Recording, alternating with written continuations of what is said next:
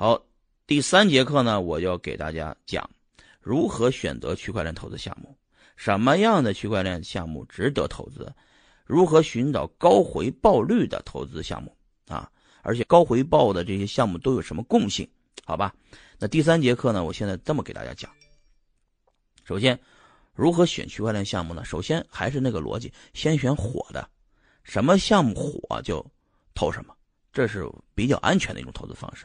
什么叫什么项目火呢？火的项目都有共识，简单说就是大家都认，啊，大家都觉得这个方向好，你就跟着投就完了。别人投你也投啊，那就比速度，比比点鼠标的速度，因为那种这个火的项目都是让大家公开去参与的，公开参与的这种项目呢，都是大家谁投进去算谁的，投不进去也白搭，所以就到时候去抢嘛。抢的逻辑就是大家他公布了以太坊地址以后，大家都往那地址里打，谁打进去算谁的啊。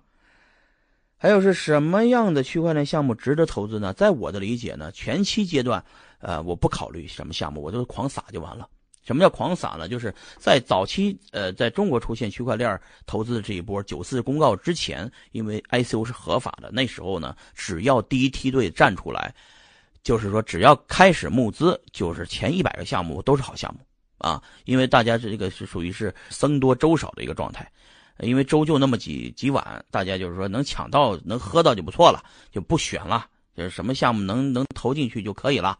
就是我们那时候发明了一个单词叫“闭眼缩”，闭着眼睛梭哈，叫“闭眼缩”。就只要看到项目就投，看到项目就投，啊，这个那个状态是这个那样的。但是随着这个竞争的出现，呃，我们现在回看当年的那些项目都是垃圾，啊，但是垃圾也给我们挣到钱了，也别说人家垃圾，是吧？但是后面的项目越来越好了，后面的项目大部分是区块链。就是新进入区块链的互联网老兵项目。什么叫互联网老兵项目？就是这个创始人一定是在互联网行业发展的非常好，甚至团队都有三五百人，现在的规模都有三五百人的规模啊。但是他们还要进入区块链行业去募资。呃，前段时间的一个月里面出现的大量的项目是属于什么呢？就是在在互联网行业融不到资了，啊，募不到钱了，于是跑到区块链行业来来募资，啊，属于这么一个情况。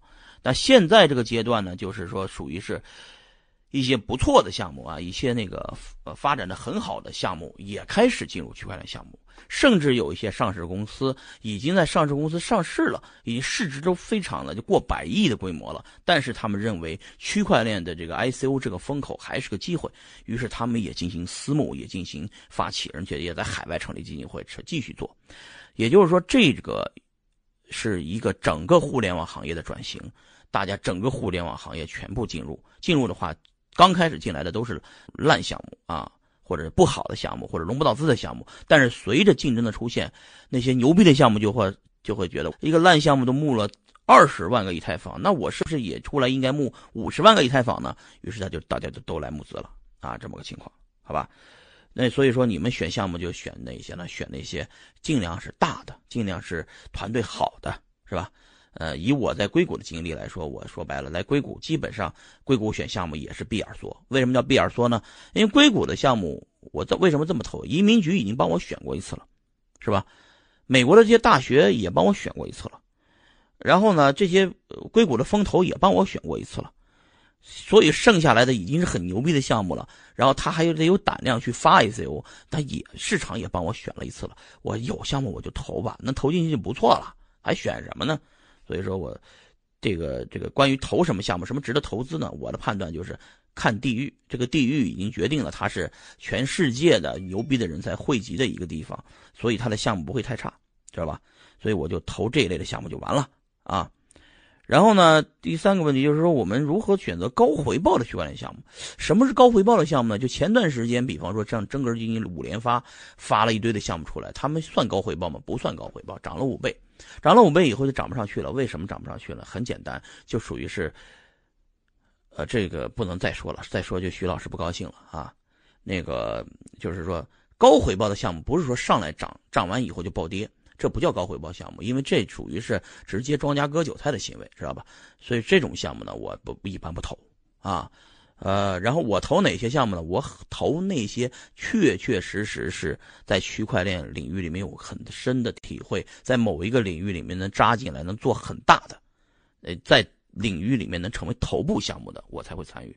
什么叫头部项目呢？就是说，我不会做币圈的徐小平的，我我只会做币圈的尤里啊。尤里是一个俄罗斯人，当年他来美国投项目的时候，投了 Facebook，投了后来投了京东。这个人投资的策略就是我投大钱进去，希望把你砸成一个独角兽。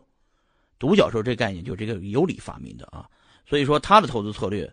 和我投资策略是一致的，就是我愿意花巨大的钱，在现在选一些头部项目，只只投一个牛逼的项目，所以不是去选，就是撒狂撒，什么项目都参与，只要有个项目就参与了。所以那个阶段已经过去了，因为这个，他这个币圈一天人间一年啊，币圈把去把投资行业花了三十年、五十年，甚至这个更长时间的这个演变，在币圈也就是几个月就演变完了。所以我从早期的币圈徐小平变成了币圈的尤里，啊，思路发生了很大变化，就是选好项目，只投头部项目。你如果连十万个以太坊、二十万个以太坊都不敢募，你怎么能做到市值前五名？甚至你怎么做到市值前十名？如果你募资额都募不到，我怎么用户怎么认为你是一个头部项目？所以说，既然你是头部项目，你就应该募到更多的钱。如果你募不到，我帮你募到啊，这是我要干的事情。所以我们呃，就是说说他们是贫穷限制了他的想象力嘛，是吧？就是说他没见过那么那么多币，他觉得我就是一个屌丝，我凭什么能募二十万个以太坊呢？所以说我要干的工作就是告诉他兄弟，你。现在值多少钱？你为什么要募这么多钱？你是谁？你从哪里来？你要到哪里去？我告诉你，你不知道，我告诉你，啊，因为我的身边有很多的人，比比特币和以太坊的数量都非常庞大，所以说这个我经历过他们的他们的暴富的过程，我知道他们现在的心理，他们的现在拿着百万个以太坊的人，在我身边就不下于六十个人，这些人有国外的为主了，中国也不少。啊，这些人呢，他是他的想法是什么？他的想法去找好的头部项目去投资，因为他需要一个能进得去、出得来的项目。比方说 EOS，为什么投了那么多项目呢？因为他觉得 EOS 敢募这么多钱就能做这么大，而且这个项目募资额那么大，他投个一万个或者十万个，呃，都不是什么问题。投一万个以太坊投进去，他将来能出得来，懂吗？他能甚至两万个以太坊拿出来。如果这个项目只募了三万个以太坊，他的故事就这么点点儿，知道吧？他的他我投一万个，我肯定进得去出不来嘛。简单说，就相当于湖里面是没法养金鱼的，知道吧？只有海里面才能养金鱼。所以说要大量的募资，就是这个意思啊。创业团队你要给自己找一个定位，你不是一个牛逼的头部项目，我是不会参与的，懂吧？所以说，第三节课给大家讲了什么呢？就是如何投资区块链项目，什么样的投资项目值得投资，还有我会投资什么样的项目。什么是高回报的项目呢？哎，高回报的项目一定是要有一个巨大的回报的，一个巨大的想象力，能成为头部项目的，成为头部项目才会高回报。因为这个，这个，这个，这个马太效应是在任何行业都是存在的，就算就连区块链行业也会逐步的成为叫百人集团。什么叫百人集团？叫百币集团。举个例子，就像我投的项目，我就希望他们进入百币集团。进入百币集团的逻辑就是，他们都是在这个各个领域的头部一百名，呃，头部的第一名，加在一起是这个，呃，全行业的一百名币。因为全行业未来有几万种币，十几万种币，所以说排在前一百名的就是等于是头部最顶级的，而排在前一千名的已经是非常不错的项目了，懂吗？所以说我们。投项目就投这些头部项目，